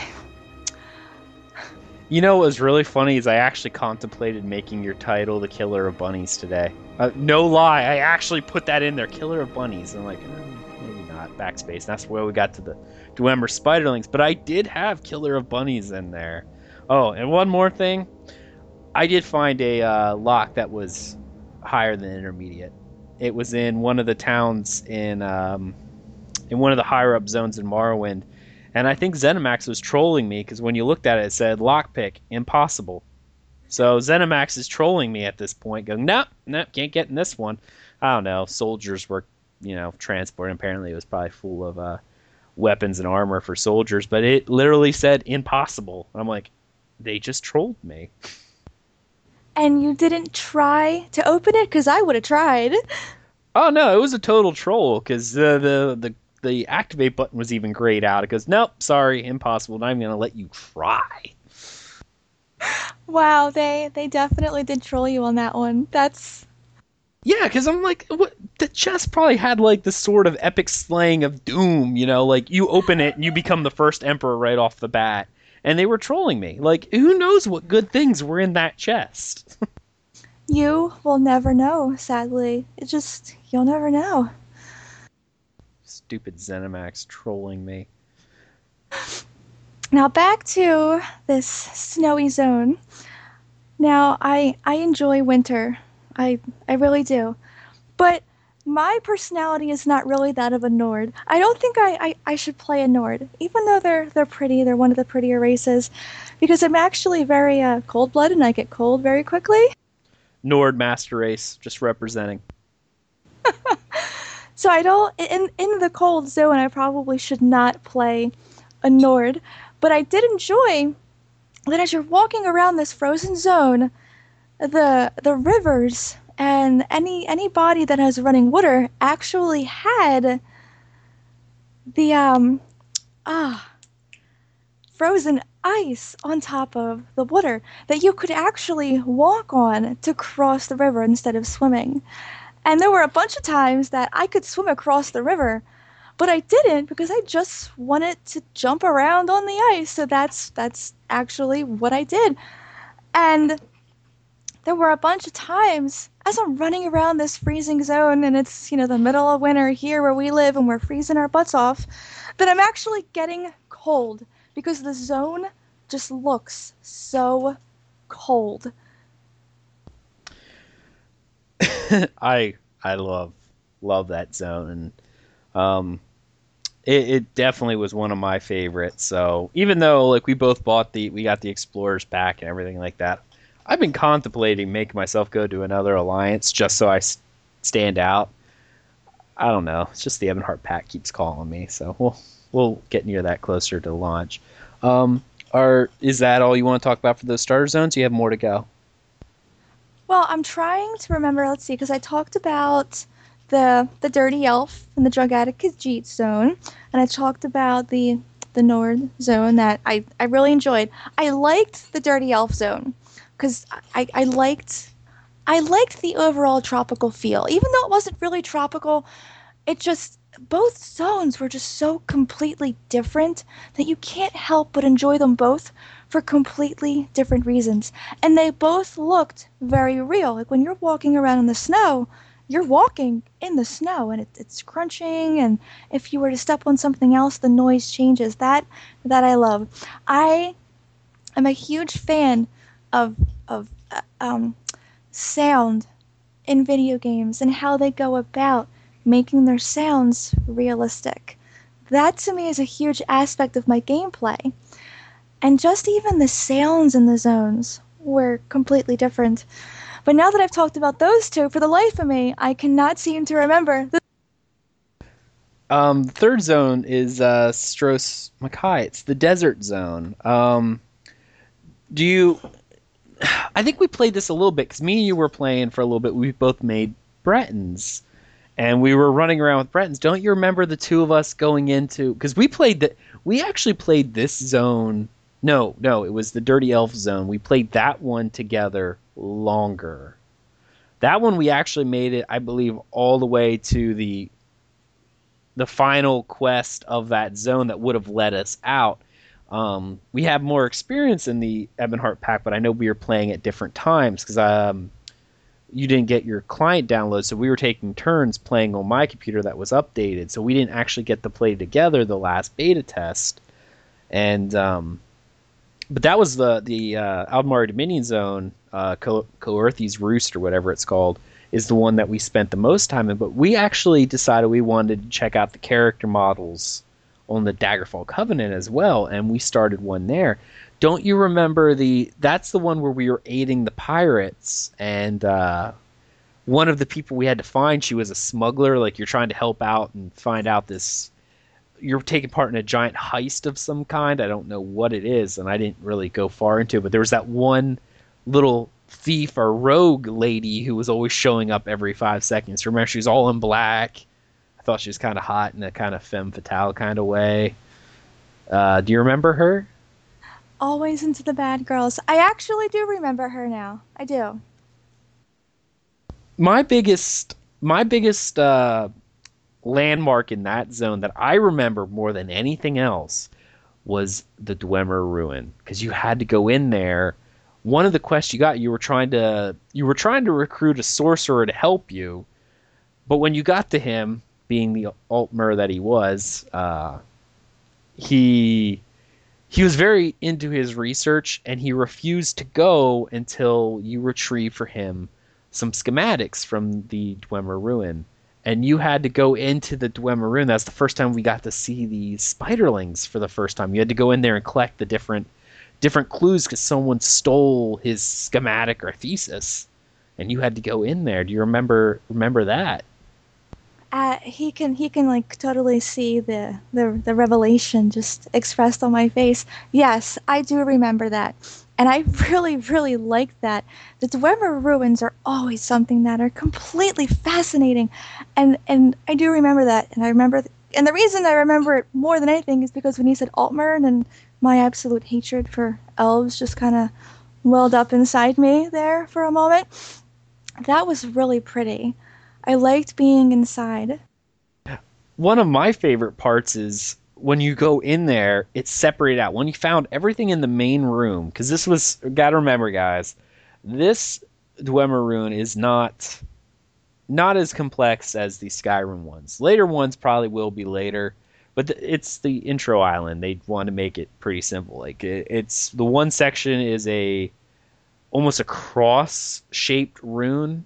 Like it's essentially you walk in, it's the shape of a cross where there's different um, different rooms and stuff like that you can go into. And once you find all the pieces, you actually unlock the door and go to the next section, which is a little bit more complex. But the neat thing that I noticed is there were booby traps on the bridge, as is custom for any Dwemer rune you go to fight. When you go on the bridge, you actually see a dead body. They rigged the the bridge that shot hot steam up on the bridge, so you actually had to watch where it was shooting steam up, so that way you could walk between the the the the jets, the steam jets, because certain ones they went in a pattern. It would be these two skip the next two, these two skip the next two, skip the next two, skip the next two, and then go back in the pattern. So you had to be on the opposite one. My only complaint for this, and I understand why they did it, and I hope they change it later. The trap didn't do much damage. Like even if you got hit, just like five percent of your life. I could see why they made it a little bit uh, easy. Like it didn't take much because the intro level they want people to get into their game, and people tend to get better the longer they play. But you don't want to turn someone off if you can't beat the first level of something. Then people get turned off too easily. so I hope the traps later on will be a little bit more um, punishing if you don't don't do them right. Um, but yeah, that was one of my favorite parts of that zone. One of my favorites, and I, I can't remember what zone it was in, but I can remember the quest that came from it the ruins. I really, I, I can't remember what zone it was in, but it, you had to go into these ruins and you were trying to save this woman's mentor. And you're in here and the entire time you're walking around and you're doing this quest, you're in these ruins and it's just, it's dark and it's creepy. When you get to the end of the quest, it actually makes you really sad because the one woman that you've been helping this entire time is saying that she's going to sacrifice herself for her mentor to get out. And it was just it was just heartbreaking that this person is just ready to, to lay down her life for this other man, all because this ghost is just trying to escape into the world to wreak havoc. And it was just a really cool quest. I really enjoyed exploring this this crypt. The only thing I think they could have done different was maybe they, they could have made but then again this you know, to harken back to Skyrim, make Draugrs pop out. you know, make it actually be scary if you're going to be in a crypt. Well, it, that was in the uh, the Aldmeri Dominion zone, and yes, I do know which quest you were talking about because we were doing that together. Um, I think the the problem with the what you just said is making them pop out is MMO mechanics. Naturally, it's hard to script events when there could be 50 people running by the zone. So I I know that in my head. Like I understand that, but at the same time, it's just aw, it's not as scary as it could be. Um, I will say this for you though: there are certain zones and certain quests that are instanced zones. Like when I went into, and this uh, we'll go into a little later. Um, one of the zones is you go into a Daedric realm of Sheogorath, and when you go in there, I believe it's instance to your party because there were a lot of people running around, but I was the only one in there for a long time. Like I even, I think at one point, I forget what it was. Uh, I went to go help you in the house with something, so I literally just put my guy on a rock, and no one went through, like no one, and no monsters came. But they do it is scripted to an event because as like there were no monsters spawning and they didn't respawn after you killed them. It was a scripted instance for you, and Daedra did pop up as I'm walking down the path. All of a sudden, I see the the the portal spawning and imps and scamps running out and Daedroth running out at me. So they do later on have that pop out feel for you. So you will you'll probably experience something similar, but only in the instanced uh, story kind of zones. But that that was really cool. Well, good because I I enjoyed Skyrim because there was that element of terror, which I feel will happen in ESO, especially when we're trying to complete a Dark Anchor ourselves. And when things start spawning, there it, it probably will be terrifying to a point, but I scare real easy, so yeah. Um pretty much any time that we have to fight giant spiders. One of the first dungeons is actually an all spider dungeon. I didn't tell you that, but it's all spiders. Uh, it's out on Tamriel Foundry. They did a did a uh, playthrough of the first three dungeons that um, in each zone, and one of them is all spiders. Well, you will be completing that dungeon on your own, because um, yeah, there's no, not, not, not kosher in my book. right. Okay. Um, we're gonna move on from this section. Unless you have something else, do you have anything else to say about the first three starter zones? No. Uh, just that I wish my memory was better. That's it. No problem. Um, we're gonna skip the next part of the zone because we only did it on Ebonheart Pact. But as I was saying earlier, there's the starting island, and then you advance the story onto a second zone, which is again only for the next couple levels, only the next like two levels up to like level eight. It's small and will lead you on to the much larger zones that feel open world kind of uh, kind of ish. So um, it was like Bal Morgan or something like that in the Ebonheart Pact. I don't remember. It was uh, when you first land on Morrowind, and then you go into the next section, the Stone Fields, and this place is huge. Uh, did you get a chance used to play Stone Fields? I can't remember. I can't remember either. Okay, well then I'll just go over the Stone Fields since you can't remember what it was. But this is where, for me, the game stopped being as much MMO in a way and became more Elder Scrolls. The zone was huge. I mean, I for the first time I was playing, I was going through this and I had finished a bunch of different quests things like that. And I, I mean, I cleared out a level of the zone because I'm a very systematic gamer. Um, just like Skyrim, when you finish a dungeon, it says cleared. In the Elder Scrolls Online, they have a similar system on your map. When you unlock something, you get a little black symbol on your map. Once you've completed the quest, all the quests that are associated with that particular area, it goes white. Doesn't mean you can't go back to it, but it just means that you finished the quest in that area. So it says cleared, essentially. So I went through this one big zone, and I've been playing for a couple hours at this point, going, well, obviously I must be done with this part of the zone, and I should be moving on. And then I open up my map. I'm like, yeah, this is about the same size as a, a Baal Modan or whatever it was called. And then I noticed, hey, my map scroller's only about a third of the way in. And I started scrolling out and out and out. And I realized I'd only completed about a third of the map. So the stone fields is about three times as large as Baal Modan, which is the zone directly after Bleak Fall, after the starter island. So I was thinking that the the Baal Modan area was the um, was what the average standard zone size was, and I actually found out I was very wrong. In fact, Stonefields was massive compared to that. Um, so I'm going through the stone fields and I'm adoring it. I'm getting very into my Elder Scrolls here. Like I am wandering. It still feels enough MMO. Like I'm leveling skills. I'm leveling this. I'm collecting. I'm I'm having a grand old time. But it feels very um, Elder Scrolls in the fact I went into a tavern, which actually turned out to be a brothel, by the way. Uh, went into a tavern, sat down of dark elves. Yes, a brothel of dark elves, they said.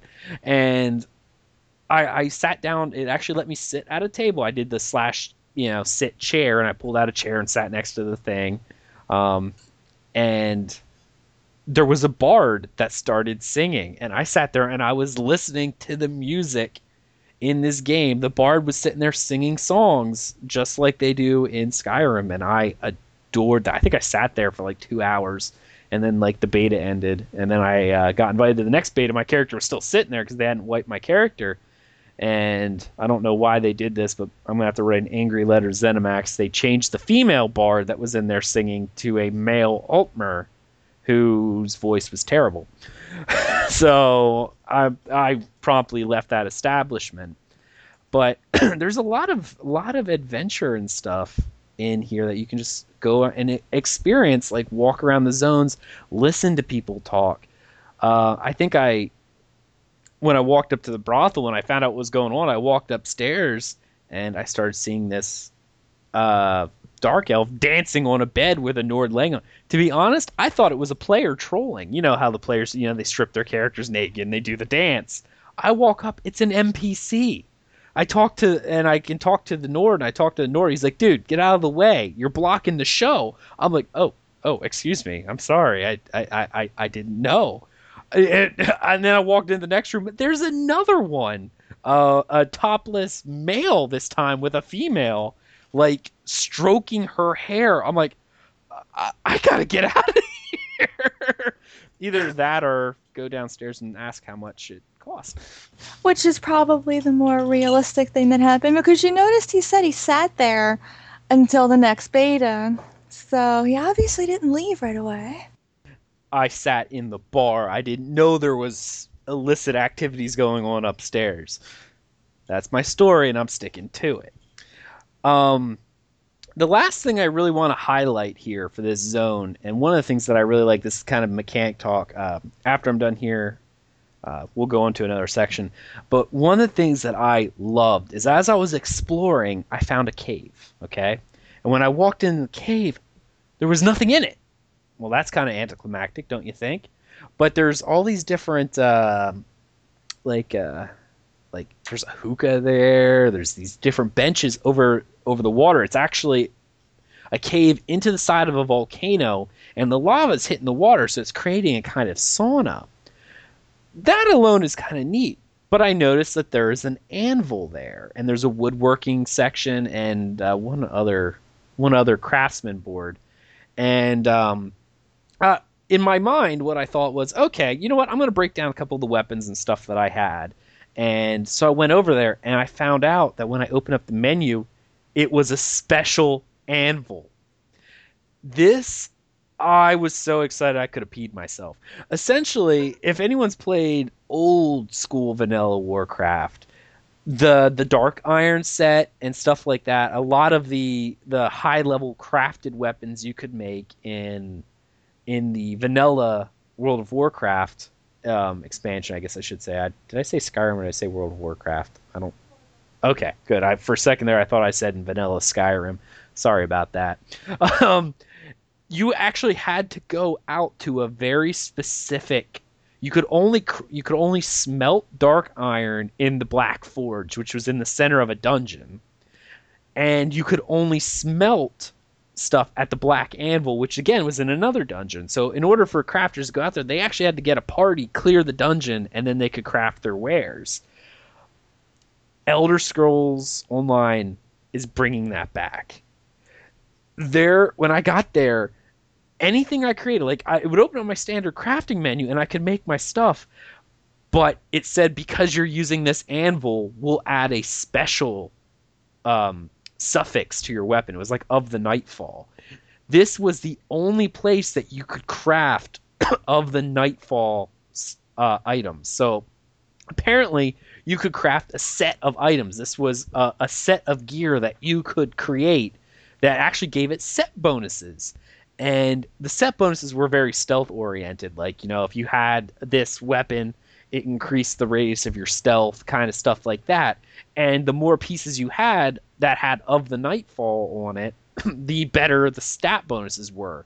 So crafters in ESO are going to be able to they're they're not just going to sit in town. Because if somebody wants a specific set, they're going to go to a crafter and go, "Hey, I want this specific set." That crafter is going to have to gather their materials and they're going to have to go out on an adventure and find those special anvils and those special crafting locations that allow them to craft the items like they normally would, and you know, uh, uh, an iron greatsword of fire but it has a special of enchantment. This is of the nightfall, so that it gets those set bonuses. I adored that, and I wanted to talk about this the last beta is so bad, but I couldn't because of the NDA. I'm like, uh, I was just the I want to talk about this and go. I was so excited. I'm like, I can't wait to tell tell our, our fans on Tales of Tamriel about this uh, special special anvil. It's gonna be so cool but I couldn't talk about till just now. So as soon as the NDA lifted, it's sad, but the first thing I said I'm to talk about is this anvil. So I'm excited because this will be really neat for people to go out and mark these locations of saying if you want to craft weapons that have this special set bonus, you have to go to Stone Falls and you have to find this dungeon that's out there. That is really cool. Ace, do you do you like that or do you not? I I really do, but I I'm not so much into the the anvil thing, but for me, I would want it to be some way that it can be special mage or thief equipment, which that would be awesome. It would make me want to go out and try and find it. Well, there there are, and I only focused in on anvil because I do blacksmithing, so that's the first thing that jumped to me. But there, I like I said when I first went in the dungeon, there was a wood crafting, there was a uh, like a cloth for clothes. So yeah, it, it's different areas. So, but yeah, so you will find those things. It'll be awesome, and you'll love it. But I'm not protecting you. You know, you you asked me, and I told you what I thought because you were saying mostly on the anvil, and you see, he like you know still still had to reiterate, just oh, just sit over there and be quiet. But yes, I I want to go around the world and I want to search out all these things because they're there. They are there. And to have them hidden in the world really means that it's not going to be easy. And I don't want this game to be easy. I want it to be something that, that is kind of difficult, It leaves you scratching your head going, now, where could this possibly be? So it when I do find it, like I said, I hope it's not a stupid anvil because anvils are loud and, you know, annoying. I want it to be some other thing that I'm interested in to be able to craft this this unique armor and then I'll probably be sitting here with all my sticky notes around my TV of all these special locations. yeah, I can definitely see that. Um, but yeah, that that's going to be the end of the our beta experiences for the most part. But I did want to go into one other section. I want to talk a little bit about mechanics, um, particularly the class system. Ha- you've have you played all the classes or most of them? Yes, I did. I played a lot with the thief class. The I think the night uh, that's the nightblade. Then I did the mage. Now there was one that I know that I didn't do, and the other one that I did, but I can't remember what two of them were. The four classes are the Dragon Knight, the Templar, the Sorcerer, and the Nightblade. Um, yeah, the the thing with these is I wanted to highlight these a little bit because um, the classes. It, the one thing I like about Elder Scrolls is you really can do anything you want, but the classes really do augment you in certain ways. If you have a type of playstyle you like to play, you might be better off just going with that particular um, class, if you will. Uh, the Dragon Knight tends to be a very heavy fighter, if you will. They are the, the stereotypical warrior melee class. They fill that warrior archetype. Um, and um, the Templar is the archetype healer. The Sorcerer is the archetype pure caster. Again, anyone can cast with a staff, they get bonus stuff. And the Nightblade is the thief archetype. The Templar I didn't play because there was nothing about it that interested me. It felt too much like uh, in my mind, it felt too much like a paladin, which I've never played before. It's just not The heavy armor is what I picture it to be. So I didn't even give it a chance because I didn't think I would like it. But the other three that I tried, I did enjoy. I enjoyed the mage so much more than the other two that I tried because I liked the, the, the action that they went through to cast spells. I liked the way that the spells looked when they were being when they were being used to attack after the, the casting. I liked being able to summon my little minion. Just all the aspects surrounding the mage itself, I really enjoyed more than the other two. And I, am going to say this: some things that are kind of neat about the classes are don't don't don't take them as one thing or the other. Okay, because uh, even in beta, people have found one of the big the big uh, play styles that have been going out are the Dragon Knight Battle Mage. Because a lot of the passives that you got from the skill lines in uh, the, the class lines that are unique to a class in Dragon Knight augment the fire destruction staff really well. So you actually see Dragon Knights being casters more often than not.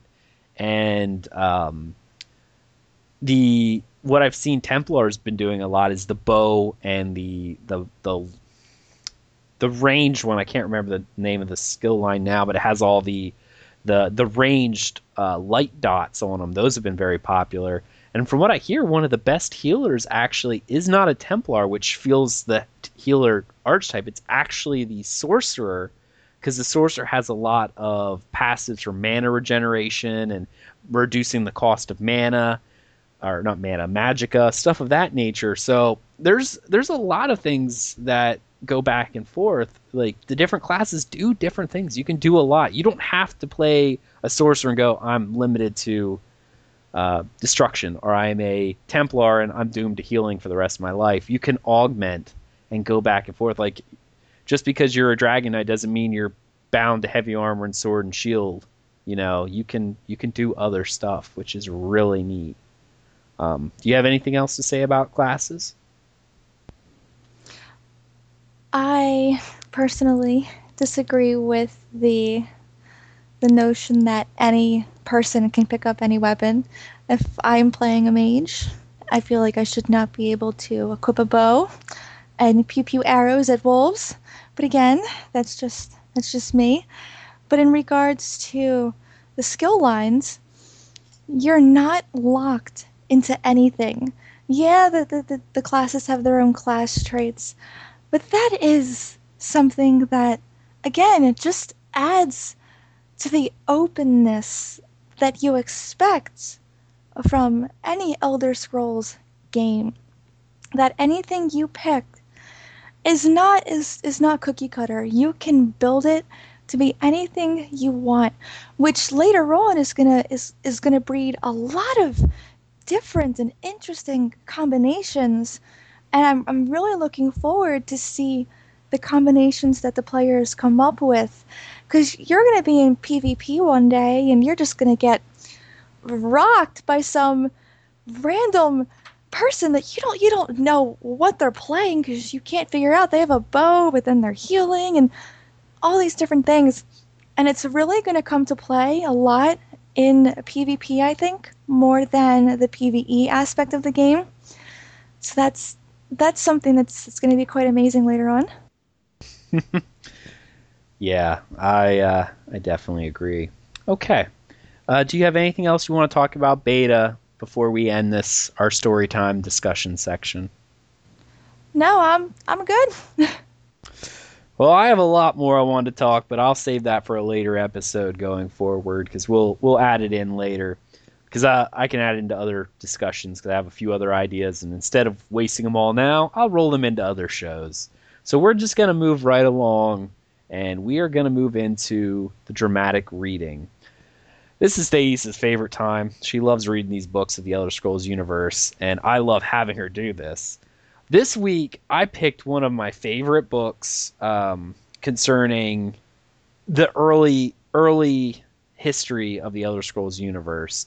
Uh, if you guys played Skyrim and went through the Mages Guild quest line, you should be very familiar with the book that we picked.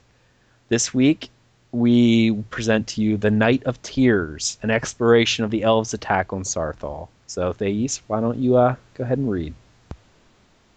The author of Night of Tears is Janor Saleth. Saarthal holds a prominent place in Skyrim history, even if most do not remember it by name.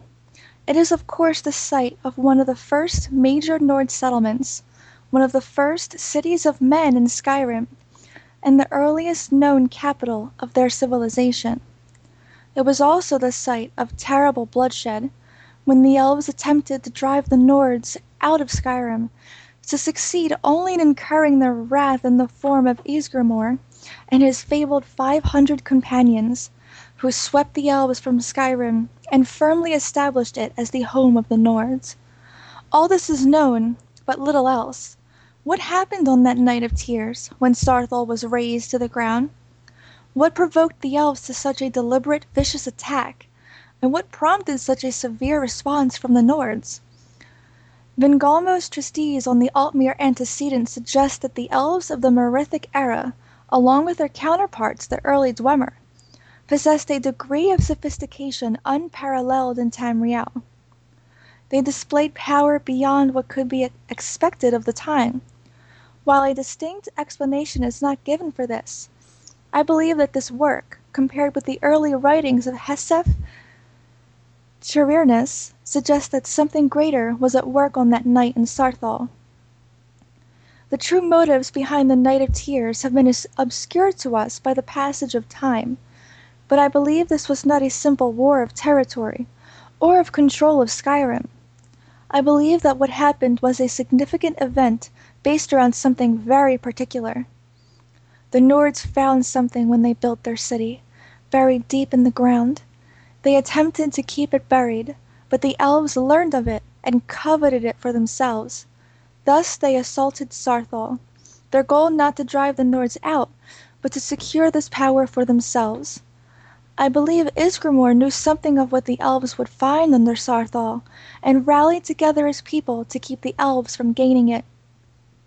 When Nords once again controlled Skyrim, this power was buried deep below the earth and sealed away.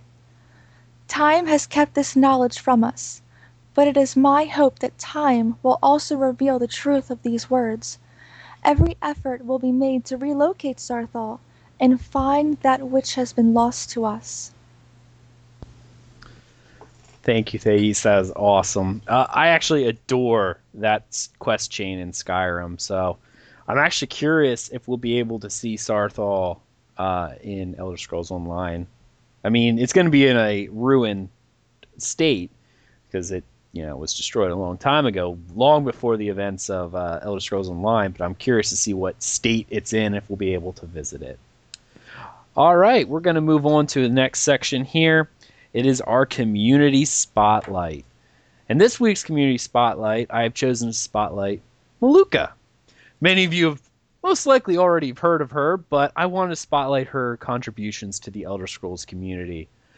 Malukah is an amazing artist and composer who has provided us with a lot of her own renditions for many of the bard songs we hear from Skyrim. She also wrote an original creation called The Beauty of Dawn for the Elder Scrolls Online.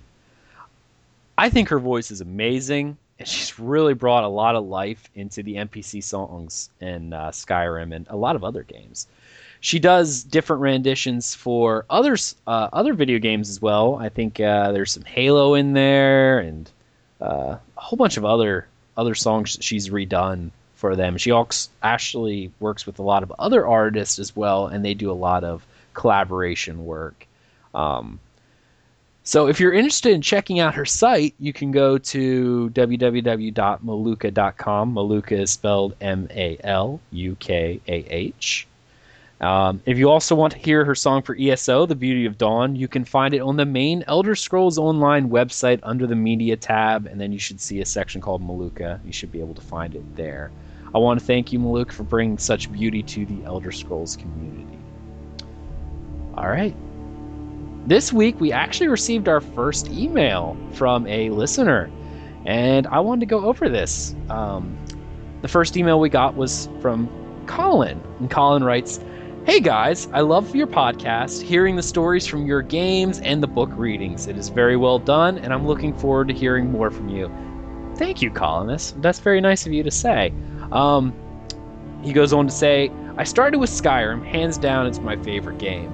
Now I'm working backwards to play the older games, can't wait to get into them. And he just bought the anthology the night he wrote the email. Uh, his question is about the Elder Scrolls Travels. Have we had any chance to play them? They look very interesting, but I guess you can only play them if you have an older N-Gage phone. Again, thanks for making the podcast. First off, thank you so much, Colin, for writing to us. Uh, it was a pleasure to see the email in there. I was very giddy when I saw it. Um, I know Thais and I both we we actually neither one of us have actually played these um, Elder Scrolls Travels, but you know what's really funny is when I first bought Morrowind, uh, if you bought the anthology, you'll see this. You'll actually see when you're installing the game, it does a little advertisement for Elder Scrolls Travels. So I actually been thinking about these for a while. So I did a little bit of research on this because I, you got me thinking about it. And uh, one of the things that I found out was there's actually four game titles that was released under the Elder Scrolls Travel uh, series. Um, it is Stormhold, Dawnstar, Shadowkey, and Oblivion. They were released uh, in 2003, 2004, another one in 2004, and 2006, respectively. Um, each one was actually developed for Java enabled cell phones, so it's not just the N-Gage. Apparently, you can play them on some of the older cell phones, a lot of the old Nokia phones, and a few of the old Samsung before the move to an Android operating system, I believe. Um, as I was looking through it, uh, the Shadowkey was developed exclusively for the now defunct N-Gage. That's the only one that was done only for the N-Gage. The other ones were for older phones. Um, now, the one thing I wanted to note was from reading going on is actually there was a rendition of Elder Scrolls Travels that was supposed to come out on the PSP actually, but it actually was never completed. Uh, the article I'm reading on here says a different game than the mobile version titled Oblivion for PSP was never completed. It was unrelated to the Elder Scrolls Travels games in that it was created for the PSP instead of the phone and featured improved graphics and similar gameplay to the console PC versions. However, the planned it was planned to lack the free roaming gameplay usually associated with the Elder Scrolls series. According to executive producer Todd, Howard, the game would have featured 10 levels that look much like areas in the console version, but more concentrated. 18 out of 21 skills from Oblivion were present. There was never any official reason given for its cancellation or even official confirmation that it was canceled, but judging from how many years ago it was, I imagine they aren't going to release that. Um, I did notice, and I'm going to hold for this because I neither confirm nor deny this, but there are several websites out there that I'm going to look into that seem to have Java versions of the game that you can get for download. I'm not I'm not going to mention any of them yet because I would like to test to make sure that they're actually legit, not fraudulent. But I would imagine the games are still out there somewhere that you could probably get for um, an emulator of some kind because really they're just written in a simple Java based format. You might have to run it in a DOS box or something like that, but I can't imagine that they're not out there somewhere. And uh, I'm actually gonna look up and see if I can find if they're out there anywhere, if I can find them without having to uh, dig out an old cell phone or something. So uh, but thank you very much for the question, and uh, if I ever do find anything, I'll be sure to bring that up in one of the episodes. All right, that leads us to not my favorite part of the show because it's the end of the show, but it's time for our final thoughts. Thais, why don't you go ahead and give us your final thoughts for the show this evening? My main thought is NDA is lifted. It feels really good to get all that pent up beta energy and information out into the community. That's just oh, a great feeling. And my second thought is I feel like you chose that book on purpose because you know how much I can't stand those those particular dirty elves and they were attacking the Nords, which are a part of my favorite grouping of races. You did that on purpose, and I know it. I was just looking for a book, and I really liked that idea. That's all it was. That's all it was. Well, it was it was a good book. I, I enjoyed I enjoyed reading that. So nice job on the book again. And that's uh was a great show. We got a lot of information out there. I thoroughly loved being able to talk about my beta experience finally. I can't wait to talk about it more on the next show. So uh, it was a great show. Excellent. Uh, yeah. Thank you so much for joining me this evening. Um, for final thoughts from me, I mean, the beta, I've, like I said, I was gushing at being able to talk about a whole bunch of different things. And as soon as they said public NDA was lifted, I was ecstatic because I'm like, I finally get to talk about all these things that I've been playing in all these different betas, and to set myself right for a lot of um, a lot of the a lot of the bad reviews that were out there that I just wanted to tell people. Like even in the last show, I was like, these they're playing a game that I'm not. Like that's what I felt like that they were not playing the same game that I was. So I finally got to sit down and, and talk about what all I love, and I hope you guys really, really get to really get to come from a, a gamer perspective. Not I'm not getting paid for my uh, for my comp or my comments or anything like that. This is all from my enjoyment, and I am a very big MMO player. I am also a very big Elder Scrolls player. So you're getting both sides of the spectrum for me. Things that I both enjoy, things that I understand are MMO, things that don't even bother me that they're MMO because MMO systems I think need to be in the game in order to provide a certain type of uh, length and to the game that people will keep coming back for. Because honestly, the single player Elder Scrolls games, if it wasn't for the modding community, a lot of people probably wouldn't be back playing them as often as they are. I mean, they're very large and whatnot, but I've spent almost a year's worth of time in Warcraft. In hours, it's been over a year. I've spent about 700 hours in Skyrim. I mean, Guild Wars 2, I spent 700 hours leveling up and and getting my character the way I liked him. You know, 700 to 1000 hours is commonplace in an MMO. That's kind of like breaking it in. Um, and it's not very much the case for single player games. So you got to have those MMO systems that people go in and try to do. If you can finish it the first try, people will rip through your your content in a matter of weeks and never want to pick up your game again. So I was really glad to be able to talk about beta experiences. But I want to thank everyone so much for listening to this podcast. As always, I love our fans and the people in the Elder Scrolls community, how much you've supported us in this I'm ecstatic to make more. Like I wanted to make podcast episodes for myself because this is something I like doing, but I was not expecting the amount of um, positive reinforcement and support we've gotten from the community. And you guys make me want to come back and do this even more. So I want to thank everyone so much for that. If you guys have any questions, comments, or criticisms, you can do so on our website for the show, which is talesoftamriel.com, or by emailing the show. We do have a new email now, which is podcast at talesoftamriel.com. The old email address, tales of Tamriel podcast at gmail, will still work. I just have it forwarded to uh, the other email because our new host provider now we have our own emails for the show that use our domain. So I decided to kind of move away from the old Gmail address. But both will work. Um, you can also follow the show on Twitter at Tales of Tamriel, or on Facebook at facebook.com slash Tales of Tamriel podcast. Thank you guys so much for listening, and we hope you enjoyed this episode of Tales of Tamriel. Good night.